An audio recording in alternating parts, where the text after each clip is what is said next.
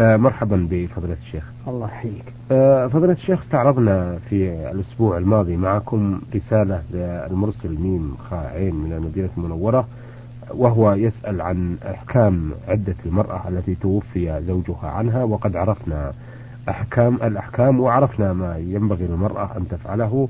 آه، بقي سؤال في الحقيقة في رسالته ونريد أن نعرضه في لقائنا هذا.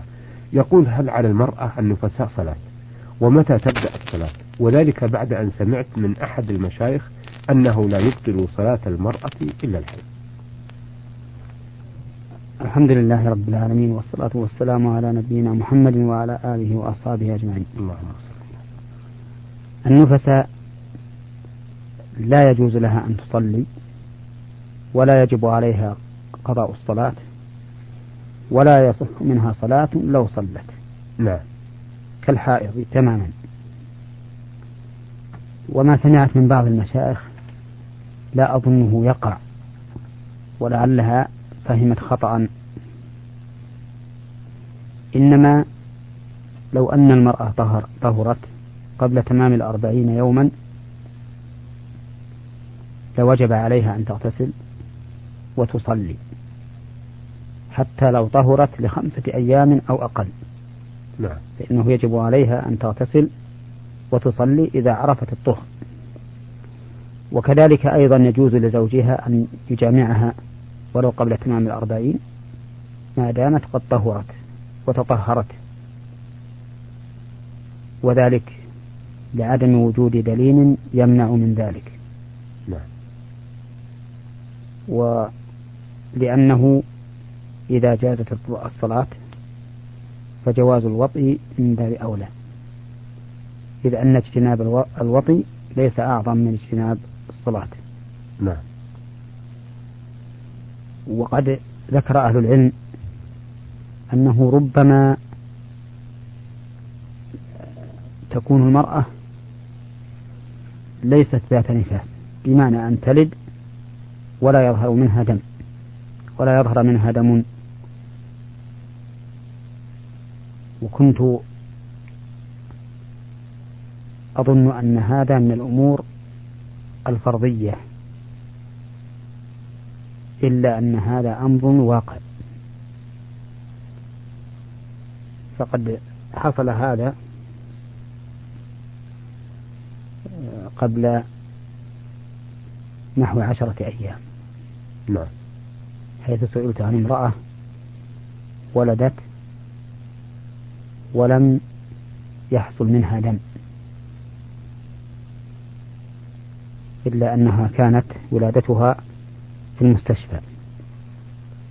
فلا أدري هل إنها آه، سوي لها عملية ولم يحصل منها نزيف أو أنها ولدت هكذا طبيعة. نعم. على كل حال الولادة التي ليس فيها دم ليس لها نفاس. وتصلي المرأة من حينها. نعم. والتي لها دم متى طهرت منه؟ تغتسل وتصلي سواء قبل الأربعين أو في الأربعين أو بعدها بأيام إذا لم يصل الدم إلى حد الاستحاضة. نعم. إذا لو انتهت الأربعين والمرأة لا لم تطهر فهي لا تصلي أيضا. فهي لا تصلي. لكن المشهور من المذهب أنه أن ما خرج عن الأربعين. إن وافق عادة الحيض فهو حيض. نعم. وإن لم يوافق فهو استحاضة.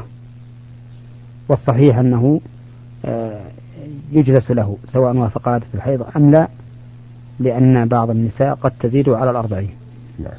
إلا إذا استمر معها وعرفت أنها أنه آه، استحاضة فيكون استحاضة. وتصلي هذا وتصلي تغتسل وتصلي. وإذا دارت عادتها تجلس. نعم. نعم. تجلس لا تصلي. نعم. نعم. آه هذه الرسالة وردت من المواطن حاء سين نون قاف من القنفذة في يقول في رسالته هذه عندي مسجد في قرية صغيرة سكانها حوالي 41 ولم آه، يصلون يوم الجمعة كلهم بل يصلون ناس قليلين. هل تجوز عليهم آه، الخطبة أم لا ولكم الشكر. إذا كانت القرية هذه ليس فيها مسجد جامع وليس حولها قرية يجمع فيها نعم. فإنه يجب عليهم أن يصلوا الجمعة فينصب إماما يخطب فيهم ويصلي فيهم صلاة الجمعة. ومثل هذه المسألة ينبغي أن ترفع إلى الرئيس العام لإدارات البحوث العلمية والإفتاء والدعوة والإرشاد لأن مثل هذه المسائل هم الذين يبتون فيها. أيضا يقول المستمع من آه، القنفذة آه، في ليلة من ليالي رمضان المبارك جونا ناس فصليت بهم الفرض وجلسنا قليل وجاءوا ناس وقالوا لم نستطع لم يستطع أحد منا يصلي. فصليت بهم الفرض مرة ثانية. وأنا إمام المسجد ثم قمنا لصلاة للصلاة أو لصلاة التراويح. هل جاز لي الصلاة مرة ثانية في الفرض أم لا؟ أفيدوني ولكم الشكر. الجواب نعم يجوز لك أن تصلي أن تصلي بهؤلاء إماما. نعم. وإن كنت قد صليت من قبل.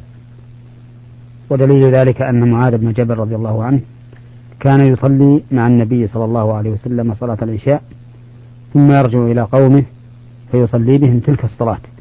له نافلة ولهم فريضة. فهذا العمل لا بأس به بل هو عمل جائز. نعم, نعم. آه هذه رسالة من سوريا من محمد الأحمد. يقول في رسالته بعد الشكر والثناء على البرنامج والمشايخ الذين يجيبون على أسئلة المستمعين. يقول آه وإني أدخل على بعض المساجد في أوقات الصلاة وأصلي خلف الإمام مع الأخوة المسلمين وأجد أن الإمام يتحرك في بعض الأحيان بغير عذر وعندما أرى ذلك يضيق صدري ويدور التفكير في رأسي. هل يجوز آه، التحرك له في الصلاة أم التحرك غير شرعي؟ أفيدوني جزاكم الله خيرا. الحركة في الصلاة تنقسم إلى خمسة أقسام. حركة واجبة وهي التي يتوقف عليها فعل واجب في الصلاة. نعم. كما لو كان الإنسان يصلي إلى غير القبلة مثلا فجاءه من أخبره بأن القبلة عن يمينه أو شماله وجب عليه أن يتحرك إلى القبلة. نعم. ومن ذلك ما فعله أهل قباء أهل مسجد قباء. حين أتاهم آت في صلاة الصبح فأخبرهم بأن القبلة قد حولت من بيت المقدس إلى الكعبة فاستداروا إلى الكعبة وكانت وجوههم إلى الشام. هذه الحركة الواجبة. نعم. وحركة مستحبة وهي ما يتوقف عليها فعل مستحب في الصلاة. كما لو تحرك إلى سد فرجة في الصف. نعم. سواء كانت الفرجة أمامه أو عن يمينه أو عن يساره. فإنه يقرب من جاره ويتقدم إلى الصف الذي أمامه لسد الفرجة. فهذه مستحبة. والثالث المباحة وهي الحركة اليسيرة إذا كانت للحاجة. نعم. مثل ما فعل النبي صلى الله عليه وسلم حين صلى بأصحابه وهو يحمل أمامة بنت زينب بنت رسول الله صلى الله عليه وسلم وأبوها أبو العاص بن الربيع. فإنه كان عليه الصلاة والسلام يصلي وهو حامل هذه البنت. فإذا قام حملها وإذا سجد أو ركع وضعها بالأرض هذا مباح. نعم. ومنه أيضا من القسم المباح إذا كثرت الحركة لكن للضرورة. كما في قوله تعالى فإن خفتم فرجالا أو ركبانا. يعني فصلوا ولو أنكم تمشون على أرجلكم أو راكبين. القسم الرابع حركة محرمة وهي الحركة الكثيرة. التي تبطل بها الصلاة بدون ضرورة.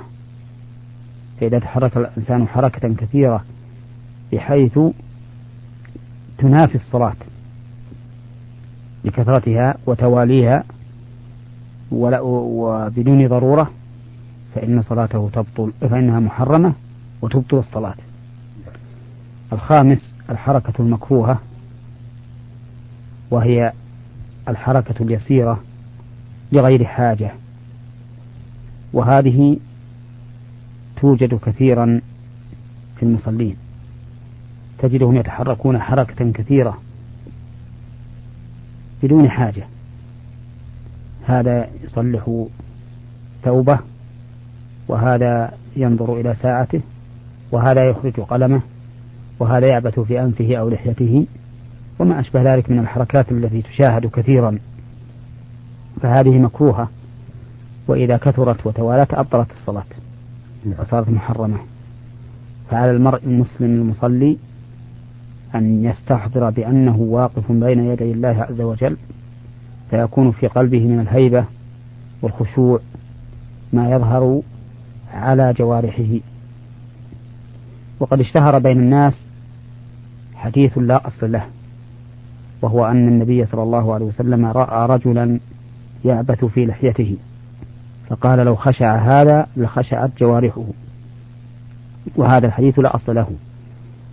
ويغني عنه الحديث الصحيح وهو قول النبي صلى الله عليه وسلم ألا وإن في الجسد مضغة إذا صلحت صلح الجسد كله وإذا فسدت فسد الجسد كله ألا وهي القلب. نعم. والخشوع من الصلاح. فإذا خشع القلب خشعت الجوارح. لأنها تبع له. نعم. آه من الجزائر وردت رسالة المستمع حابات يقول آه فيها بعد التحية أرجو لكم دوام الصحة والعافية. نامت أمي بجانب زوجة عمي فع... آه يقول فعدت أن مسكت تدي زوجة عمي. أو يقول فعمدت أن مسكت أن مسكت ثدي زوجة عمي ولما أحست بذلك أبعدتني عنها. وقد ارتابها شك بأنني قد امتصصت من ثديها مصتين أو ثلاث فقط ولم تتأكد من ذلك. ولما ماتت هذه المرأة تزوج عمي امرأة أخرى. السؤال هل يحق لي أن أتزوج بإبنة هذه المرأة الثانية التي لم أرضعها ولا بنتها رضعت أمي؟ يجوز لك أن تتزوج من بنات عمك من كان من هذه المرأة الأخيرة نعم. ومن كان من المرأة الأولى التي التقمت ثديها ولكنك لم ترتضع منها إلا مرة أو مرتين أو ثلاثا نصات يعني وذلك نعم, نعم. وذلك لأن الرضاع المحرم من شرطه أن يكون خمس رضعات قبل الفطام وأنت لم ترضع ولا أربع رضعات. نعم. بل ولا ثلاث رضعات. لأن الأمر كله عندك من باب الشك. والأصل عدم ذلك. فأنت الآن لست ابنا لعمك وبناته ليست أخوات لك. فيجوز لك أن تتزوج منهن من شئت. إلا من ارتضعت من أمك أو من زوجة أبيك. فإنها لا تحل لك لأنها أختك الذي التي ترضع من بنات عمك من أمك أو زوجة أبيك نعم. وأما من لم ترتضع منه من أمك ولا من زوجة أبيك فهي حلال لك نعم. نعم. آه سؤاله الثاني قد أجبتم على بعضه في سؤاله الأول لأنه يقول ما هي أركان الرضاعة وشروطها وهل الرضاعة دون قصد تعتبر رضاعة وكم عدد الرضاعات اللازمة كي تعتبر رضاعة محرمة وفقكم الله محرمة. وفقكم الله وجزاكم خيرا. الرضعات المحرمة هي خمس رضعات. نعم. لما رواه مسلم من حديث عائشة قالت كان فيما أنزل من الرضاع عشر رضعات معلومات يحرم فنسخن بخمس معلومات. فهذه هي الرضعات المحرمة خمس رضعات. ولا بد أن تكون قبل الفطام. لقول النبي صلى الله عليه وسلم لعائشة انظرن من إخوانكن فإنما الرضاعة من المجاعة. الرضاعة من المجاعة. نعم. أي إنما تكون في في زمن المجاعة التي يجوع فيها الطفل ويشبع باللبن وذلك قبل الفطام. نعم. فإن كانت بعده فإنها لا تؤثر شيئا. نعم. أحسنتم. أيها السادة إلى هنا نأتي على نهاية لقائنا هذا بفضل الشيخ محمد بن صالح التيمين الأستاذ بكلية الشريعة في القصيم وإمام وخطيب الجامع الكبير بمدينة عنيزة وقد عرضنا عليه أسئلة السادة ميم خاء عين من المدينة المنورة وميم سين نون من القنفذة ومحمد الأحمد من سوريا وأخيرا رسالة المستمع من الجزائر حابة تاء. حتى نلتقي أيها السادة بكم في لقائنا القادم. نستودعكم الله والسلام عليكم ورحمة الله وبركاته. نور على الدرب. برنامج يومي يجيب فيه أصحاب الفضيلة العلماء على أسئلة المستمعين الدينية والاجتماعية. البرنامج من تقديم وتنفيذ سليمان محمد الشبانة.